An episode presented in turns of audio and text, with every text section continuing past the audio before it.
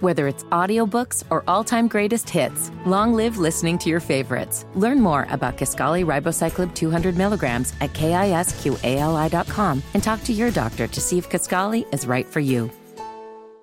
Uh, if you're looking for a reason to drink tonight, Nige, as if this debate tonight wasn't enough, I'm going to need to drink just to get through it.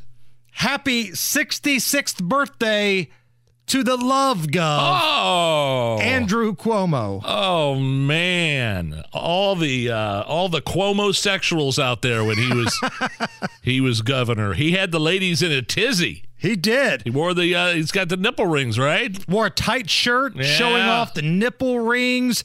Muscular build. People wanted him to run for president because they loved his COVID pressers so much.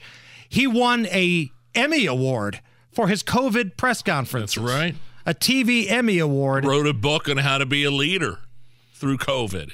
And then we found out later on he was throwing elderly grandparents back into the nursing homes with other COVID patients, killing a lot of elderly people. Thousands. And Janice Dean, the weather forecaster for Fox News, I believe it was her in laws Yeah. that were basically passed away because of the incompetence of Andrew Cuomo. And then his brother, Fredo, started having him on his shows. They were having wacky brother time on the air. But when all that stuff about COVID started coming out, that's when he stopped appearing on CNN. Well, and then there was the the sexual uh, abuse uh, uh, harassment accusations as well. Oh, there's a lot of those.